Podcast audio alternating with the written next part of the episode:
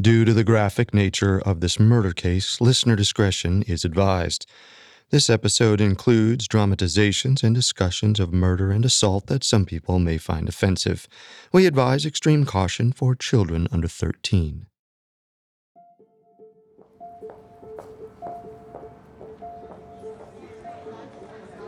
On the morning of October 8, 1998, Gary Condit headed into the Capitol building to join his fellow congressmen in the House of Representatives for a vote. Condit likely knew the entire nation was watching that day. For the last several months, Washington, D.C. had been consumed by the news that President Bill Clinton had been sleeping with his young intern, Monica Lewinsky. Clinton was accused of lying under oath about the affair and obstructing justice. And now, finally, the House was ready to decide whether the president should be impeached. Condit was officially a Democrat, like Clinton, but the 50 year old had built a reputation in Congress for his conservative leaning views, and when it came to the possibility of impeachment, Condit wasn't going to stick to party lines. Condit, along with 257 other members of the House, would vote that day in favor of an impeachment trial. The American people deserved to know what their president had done. But just a few years later, Gary Condit found himself in the middle of a sex scandal of his own.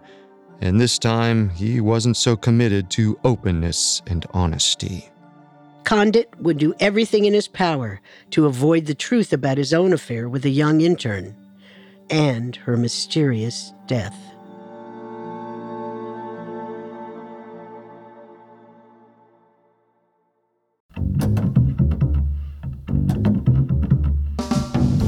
This is Unsolved Murders True Crime Stories, a Spotify original from Parcast.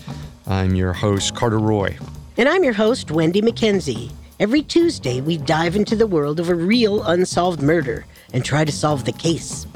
You can find episodes of Unsolved Murders and all other Spotify originals from Parcast for free on Spotify or wherever you listen to podcasts. This is a one part episode on the death of DC intern Chandra Levy for the 20th anniversary of her May 1st disappearance. We'll cover Chandra's life, her relationship with Congressman Gary Condit, and the mysteries around her death that are still unexplained to this day. We have all that and more coming up. Stay with us. This episode is brought to you by State Farm. From your morning podcast to your afternoon playlist, State Farm knows you personalize your entire day. And that's why State Farm helps you personalize your insurance with the State Farm Personal Price Plan. It offers coverage options that help protect what you care about most at an affordable price just for you. Like a good neighbor, State Farm is there. Prices vary by state, options selected by customer, availability and eligibility may vary.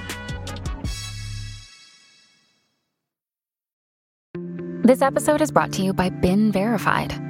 Help chip away at the uncertainty that comes with online dating and use BeenVerified.com, a leading platform for online background searches and people search reports. With their powerful search tools and extensive database, you could easily gather information about potential dates, which may help you find peace of mind before taking that next step. You can never be too safe when it comes to dating. Get 20% off today to help take control of your dating game. Visit BeenVerified.com slash podcast. Why is it that with sparkling water, I'm always playing guessing games with what flavor I'm drinking? Is it citrus? Is it aluminum can flavored? Mm, not sure. Sparkling ice, though, they really mean flavor. Like in your face flavor. Orange mango, black raspberry. Don't even get me started on the strawberry lemonade. Kiwi strawberry slid right into my taste buds DMs last night and let them know who's boss. No subtleties there, and no sugar either. But it does have vitamins and antioxidants. Find sparkling ice at a major grocery store or club retailer near you. Sparkling ice. Anything but subtle. It was clear the minute that a teenage Chandra Levy set foot inside her California high school in the early 1990s that she was different. While her fellow classmates worried about boyfriends or whose older sibling could buy them beer, the smart, motivated girl with a mane of curly brown hair was already focused on her future.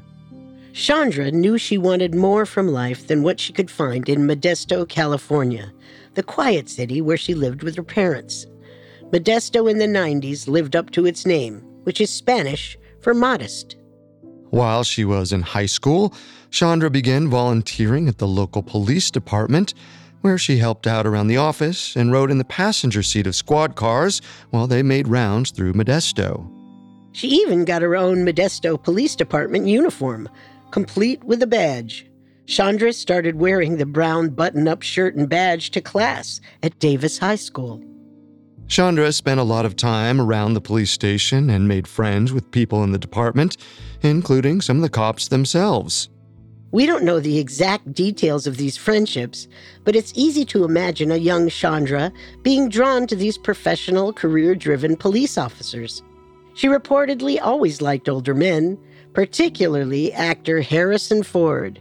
In a note during senior year, one of Chandra's friends wrote, Older guys are better. I mean, so what if Harrison Ford is in his mid 50s? We'll probably like younger guys as we get older ourselves. Viva older men. After high school, Chandra headed to San Francisco State to earn a major in criminal justice.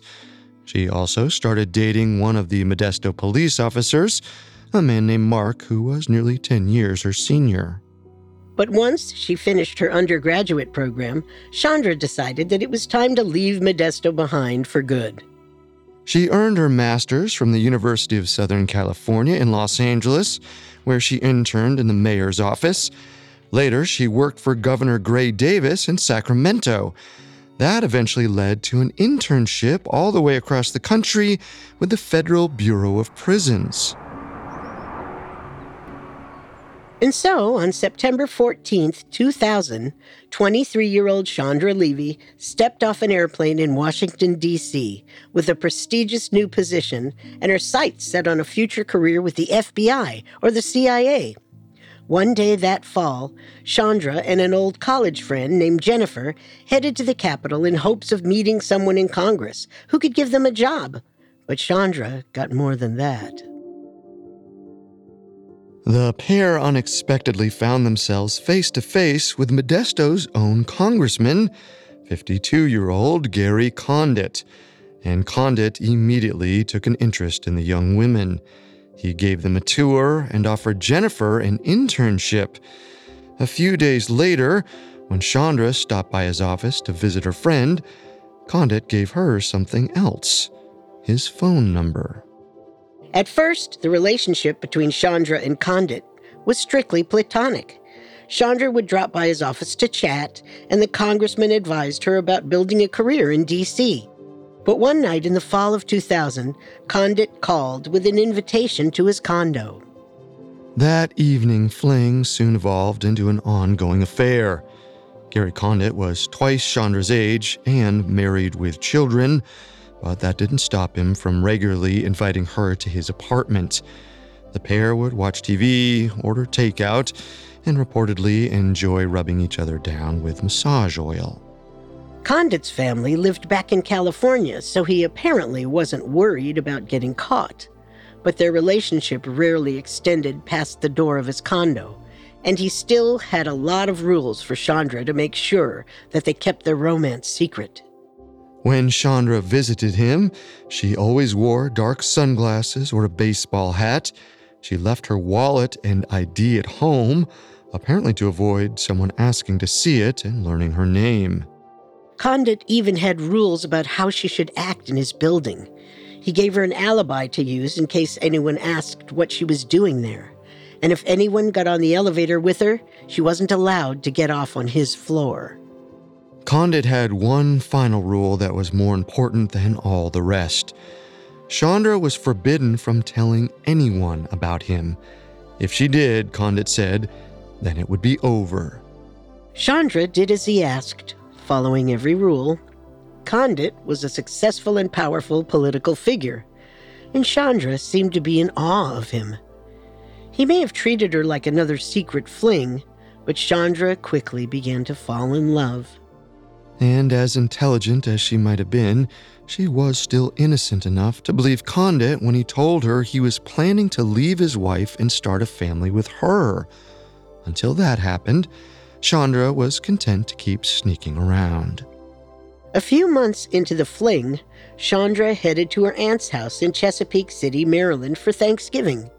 She had kept her new relationship a secret from just about everyone in her life. She even lied to Jennifer, the intern at Condit's office. But during the holiday weekend, Chandra finally let it slip to her aunt, Linda Zamsky, that she was seeing someone. My guy and I have been spending a lot of time together when he's not working. He's amazing. I think I'm going to move into his apartment and take care of things. It's in Adams Morgan, one of the nicest neighborhoods in all of DC. Everything is going so well. He's in his 50s, but I don't mind. I think he looks like Harrison Ford. Chandra wouldn't say his name, but she told Linda one important detail about the mystery man she was seeing. I'm not supposed to say, but he's a congressman. Please don't tell anyone. Just keep it between us, okay? In early 2001, Chandra took another step that showed just how serious she was about Gary Condit. She called her landlord and asked about the possibility of breaking the lease on her current apartment. Apparently, she was planning to move in with her boyfriend. It's unclear exactly what happened next, but only a few weeks later, the landlord heard from Chandra again. She said she wouldn't be moving out after all. But that wasn't the end of Chandra's relationship with Condit. She was still seeing the congressman in April of 2001 when she celebrated her 24th birthday. At the end of the month, Chandra left DC to spend Passover in Maryland with her aunt. During the visit, Chandra spilled more secrets. Her boyfriend had bought her a few nice gifts, including plane tickets back to California and a gold bracelet. And before the weekend was over, she decided to tell Linda the man's name. Gary Condit. Congressman Gary Condit. A few days later, Chandra said goodbye to her aunt and headed back to DC to finish up her internship at the Federal Bureau of Prisons. At the end of April, Chandra left a message on her aunt's machine. Now that her internship had ended, Chandra was at a loss about what to do next. Hi, Linda. This is Chandra. My internship is over. I'm planning on packing my bags in the next week or 10 days, heading home for a while. Don't know what I'm going to do this summer, but I have something important to tell you. Call me. She also sent a message to her landlord telling him she was planning to move back west in early May. I really hate giving up the apartment, but I think I need to be in California for a while to figure out what my next move is. Unfortunately, Chandra Levy never made it back to Modesto. On the morning of May 1st, Chandra Levy woke up in her Washington, D.C. apartment. She sat down at her computer and read the news, then started looking up plane tickets for her trip. She also read a website about hiking trails in Rock Creek Park, DC's nearly 2,000 acre city park, a few miles from her apartment. What happened next is a mystery to this day, but one thing is clear Chandra Levy was never seen or heard from again. Coming up, Chandra's disappearance throws Congressman Condit into the center of a nationwide scandal. Grey's Anatomy, the most iconic binge worthy drama, is back, along with answers to the biggest cliffhangers. Will Teddy survive? Will Jo and Link finally find happiness together? Meredith returns along with fan faves like Arizona. You can now stream every episode of Grey's ever on Hulu and new episodes next day. Watch new episodes of Grey's Anatomy Thursdays at 9, 8 central on ABC and stream on Hulu.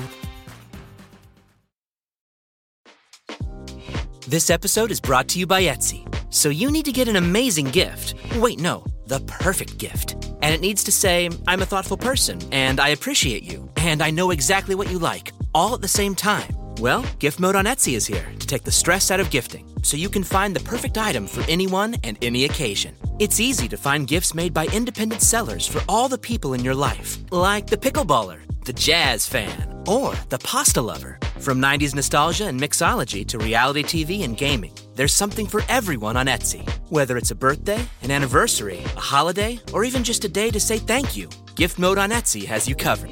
Need to find the perfect gift? Don't panic. Try Gift Mode on Etsy now. And now, back to the story. Around noon on May 6, 2001, Robert and Susan Levy sat inside their home in Modesto, California, and dialed the number for the Washington, D.C. police. Their daughter, 24 year old Chandra Levy, was supposed to return home from her internship in D.C. in less than a week, but the young woman had vanished, and her parents were starting to worry. They had repeatedly called Chandra's phone, likely hoping she would answer with an excuse and apology for not staying in touch. Maybe she was just busy with her move back to California. Maybe she was even riding an Amtrak train back west at that very moment, out of cell phone service. But whatever the case, the calls kept going straight to voicemail. It was time to get the police involved. That afternoon, the Metropolitan Police Department drove over to the apartment Chandra was renting during her internship. When they searched the small studio, they found Chandra's packed suitcases, her cell phone, and her driver's license, but no sign of the young woman herself. When one sergeant opened up Chandra's laptop, he made a critical mistake. Somehow, through his own incompetence with technology, the man managed to crash the computer and corrupt its hard drive. With that, the police erased any clues that may have been hiding inside Chandra's computer. This was just the first in a long string of accidents and missteps that would plague the police investigation for years to come. The second came just a few minutes later. Police didn't even bother to check the security cameras in Chandra's apartment building. If they had, they would have uncovered whether Chandra was alone in her apartment and what time she left. Instead, police just searched her home and moved on. By the time investigators finally decided to check the camera, days later, the tapes had been automatically erased. The potential evidence was lost for good. Back in Modesto, Chandra Levy's parents decided that if they wanted answers, they had to find them themselves. First, they opened their daughter's phone bill and scanned through every number on the list. Some they recognized, but there was one number that kept appearing on the bill again and again. They had no idea who it could be. So, the Levys picked up the phone and dialed. You have reached the office of Congressman Gary Condit. We're unable to take your call at this time. If you are a California constituent, please feel free to reach out to Congressman Condit by. Robert Levy didn't know why his missing daughter had repeatedly called Condit's DC office over the past few months, but he wanted to find out. So he found the congressman's home number in California and left a message with his wife. A little while later, the Levy's phone rang. It was Condit himself. Unfortunately, Condit was far from helpful. The congressman told Robert Levy that he had met Chandra. She had swung by his office a few times, but that was it. Condit didn't mention that he had been in a secret relationship with Chandra for the past few months, or that she regularly snuck over to his DC home or that he had also called Chandra multiple times over the past few days, hoping to get in touch. All he said was that he didn't know where she was, and then he hung up. A few days later, Chandra Levy's parents announced a reward for any information that helped find their daughter. Gary Condit decided to donate $10,000 himself. He said, Chandra is a great person and a good friend. We hope she is found safe and sound. But that was a little weird, especially that he called her a good friend. Police felt like there was more to the congressman's story that he wasn't telling. In addition to the reward money, they had found multiple messages on Chandra's voicemail that sounded a lot like Gary Condit. And he didn't sound like he was calling just another constituent. Sorry, I've been tied up the last few days. Give me a call. give me a rundown, kind of what your schedule is. Things are looking pretty good for me today. Anyway, bye. When police questioned him, Condit refused to say anything about his relationship with Chandra. Without more to go on, authorities wouldn't go so far as to name the congressman an official suspect in the woman's disappearance, but it all seemed very suspicious, at least until Gary Condit gave them his airtight alibi. On May 1st, 2001, the day of Chandra's disappearance, Gary Condit had been in meetings at the White House. There were plenty of official records that confirmed his movements throughout the entire window when Chandra allegedly went missing. And there was one strong witness who could attest to spending the day with Condit Vice President Dick Cheney himself. Nevertheless, it didn't take long before someone inside the police department leaked rumors of Condit's close relationship with Chandra to reporters. And once they did, regardless of his involvement, Gary Condit became front page news. By the end of May, media companies across the country were feverishly speculating about the politician and his missing 24 year old mistress. As much as the police may have said that Condit was not a suspect, they offered no other explanations for her disappearance and presumed murder. In that vacuum, the papers and cable news channels became solely focused on Gary Condit. One tabloid even ran a baseless story about the pair, claiming that Chandra was, quote, killed in a kinky sex game. But even as the public pressure grew, Gary Condit refused to go into detail about the nature of his relationship with Chandra. Eventually, the Levy family called out the congressman. In an interview, Chandra's mother said, I think he could come out and share what he does know. We would appreciate the help.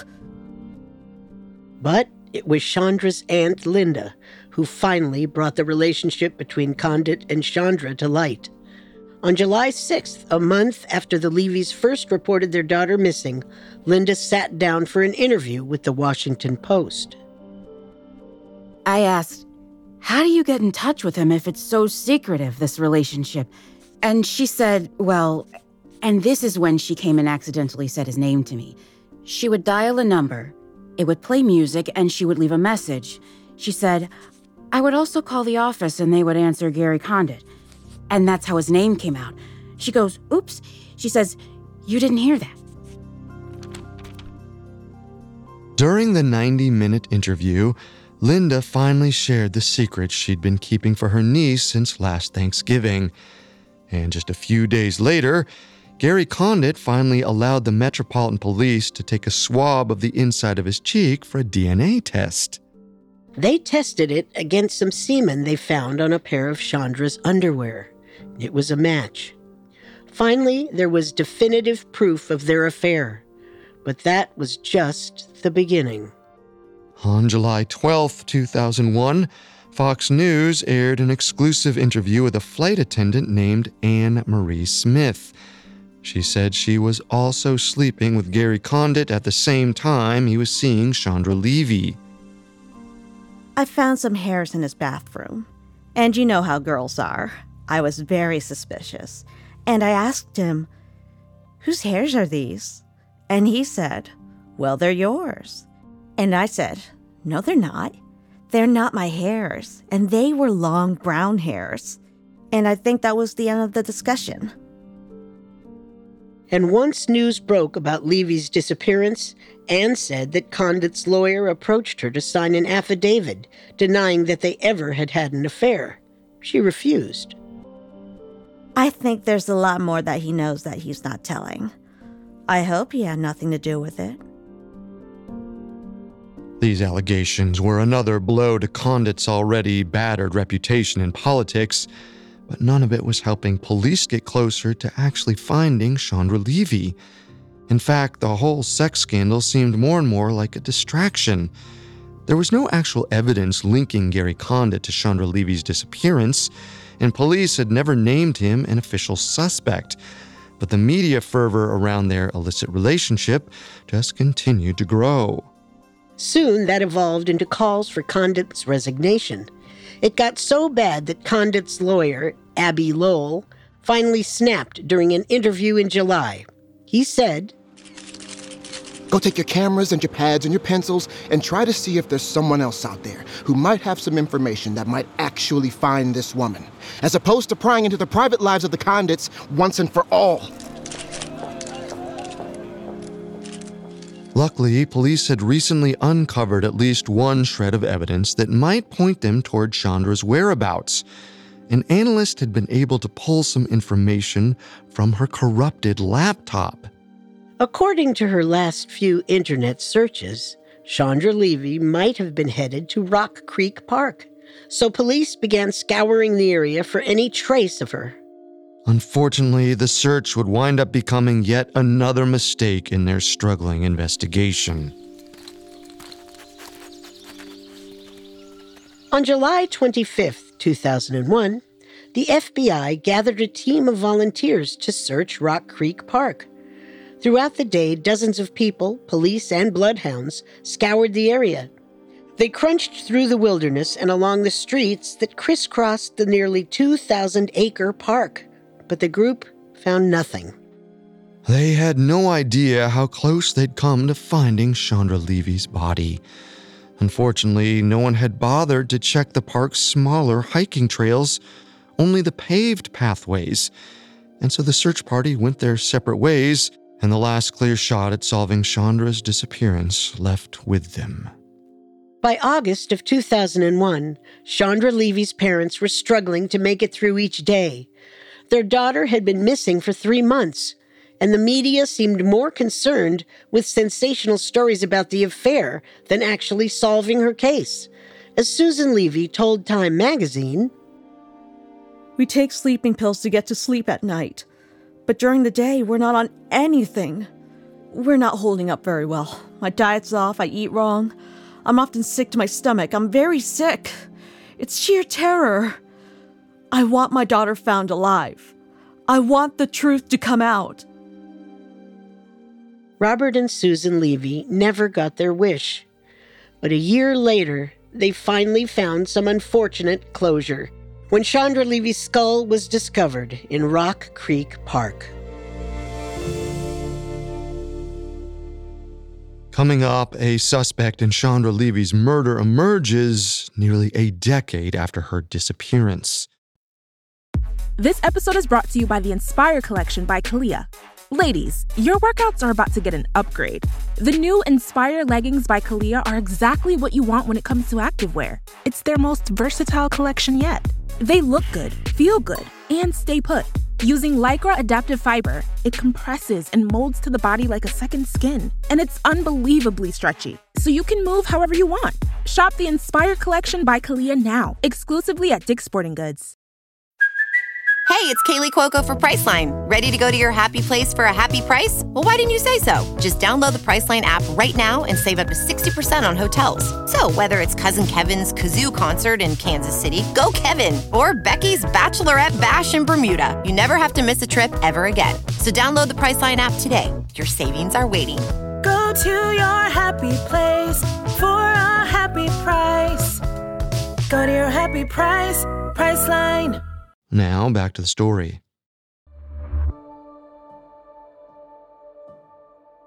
Early on Wednesday, May 22, 2002, 44 year old Philip Palmer walked his dog through Rock Creek Park in Washington, D.C. As he crunched through the leaves near one of the many hiking trails, his eyes landed on something strange. It was bright white and partially hidden on the forest floor. At first, Palmer couldn't tell what the object was.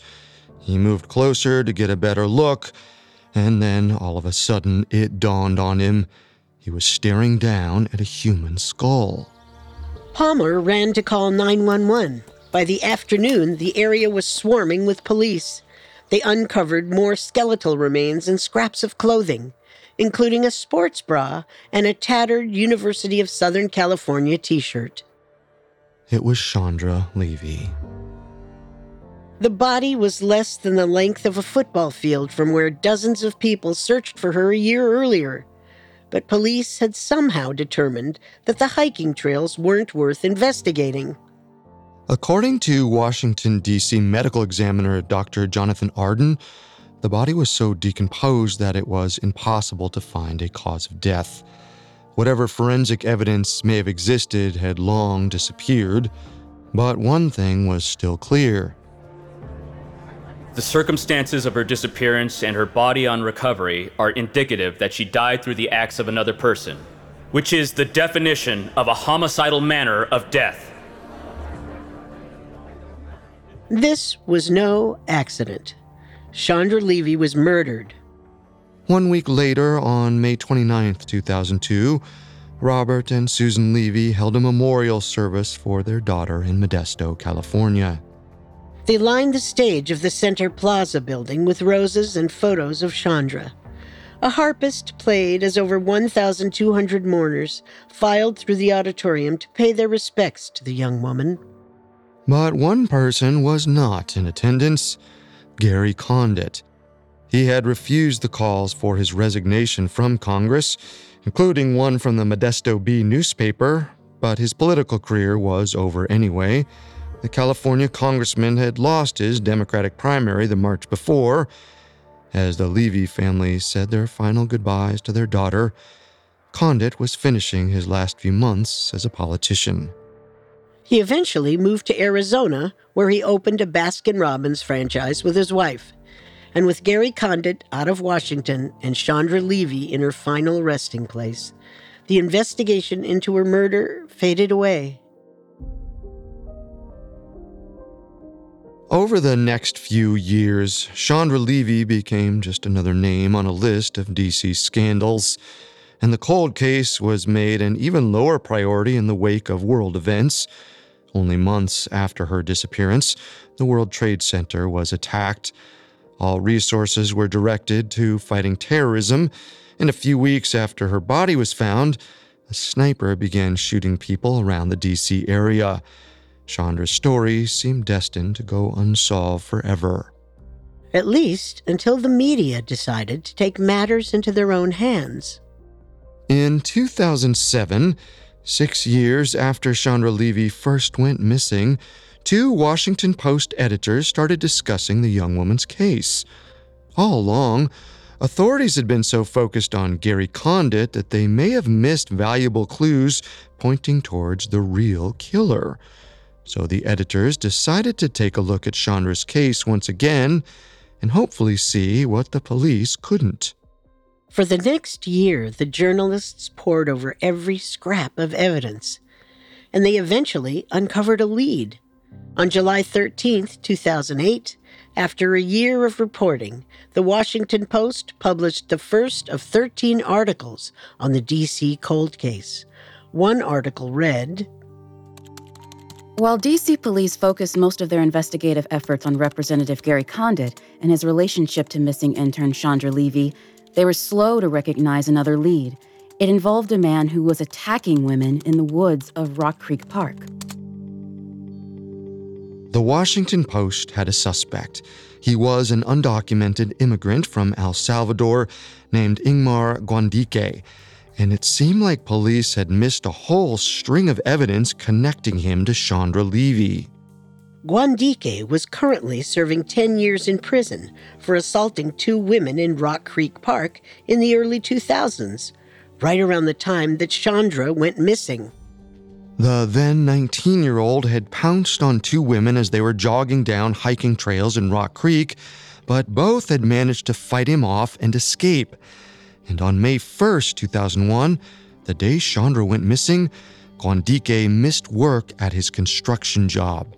When he reappeared, his face was bruised and scratched. He claimed the wounds were from a fight with an ex girlfriend, but his facts didn't add up. By the time police realized Chandra's murder was related to Rock Creek, Guandique was in prison for the other two jogging attacks. On July 2, 2001, DC Park Police brought a photo of Chandra to the prison to ask him what he knew. Have you ever seen this girl before? Once, in the parking lot at Rock Creek Park. Is that right? Well, do you think she's good looking? Sure, why not? but I never saw her again after that. And for some reason, police left it at that. No one looked at Guandique again until the Washington Post investigation. A few months later, in September of 2001, one of Guandique's old cellmates came forward with a shocking piece of information. Guandique had allegedly told him that he murdered Chandra. But when the informant flunked a polygraph test, the FBI assumed it was a fake tip, and once again, they moved on. But the Washington Post was a little more thorough. Over the course of the reports, the journalist laid out a convincing case that Guandique could have killed Chandra Levy. The articles gave Chandra the investigation that police never did. They were too focused on Gary Condit, who they knew from the beginning couldn't have murdered her. Among other things, investigators cite the failure to immediately obtain the security camera tape from Chandra's apartment building, the failure to promptly and correctly analyze the contents of her computer, which would have shown that she was searching for something to do in Rock Creek Park, the failure to conduct a more rigorous search of Rock Creek Park, and the failure to quickly recognize and capitalize on the possible link between Chandra's disappearance and Guandique's Rock Creek Park attacks. The Washington Post story immediately reignited the long dormant investigation.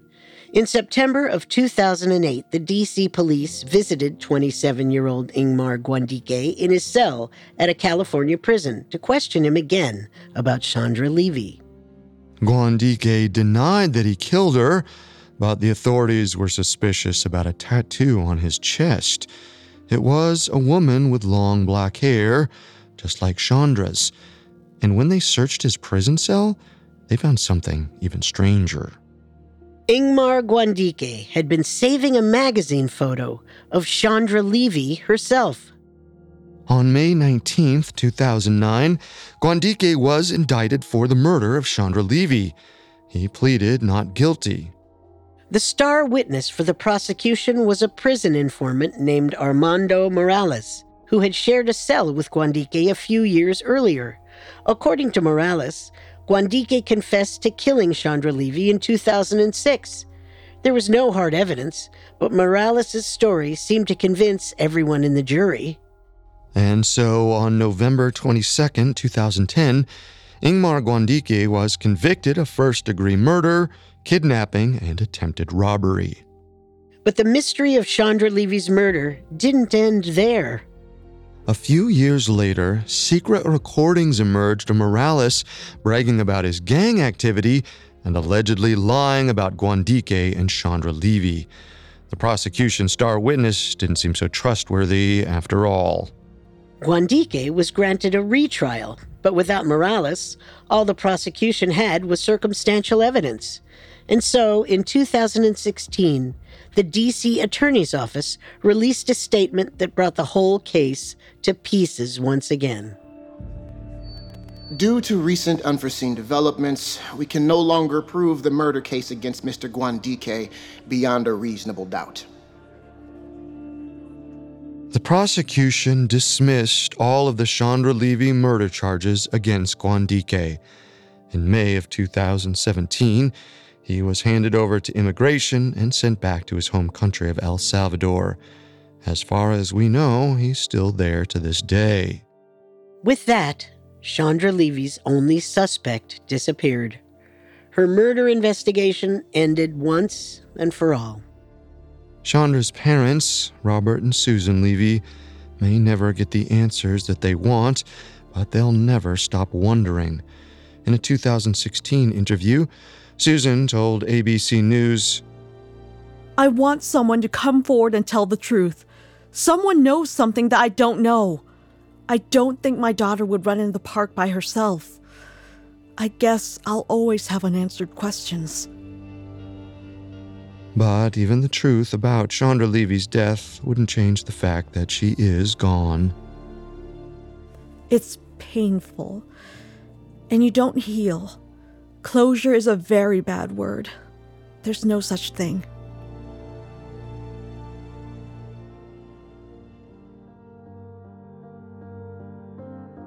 With everything we've learned about the Chandra Levy case, I think Ingmar Guandique is most likely her murderer. There may not be hard evidence against him, but his history of attacking women in Rock Creek Park and the photo of Chandra in his prison cell build a strong circumstantial case. I understand where you're coming from, but I am not completely convinced. There are still too many holes in the case against Guandique, and he has continued to claim that he is innocent. I'm not sure who her killer was, but I believe there's more to the story that sadly may never come to light.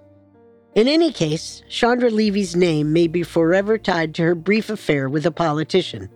But she was more than just another sex scandal in Washington. She was a smart, driven young woman with plans for a future that she never got to live. And her death left a hole in her loved ones that will never fully heal.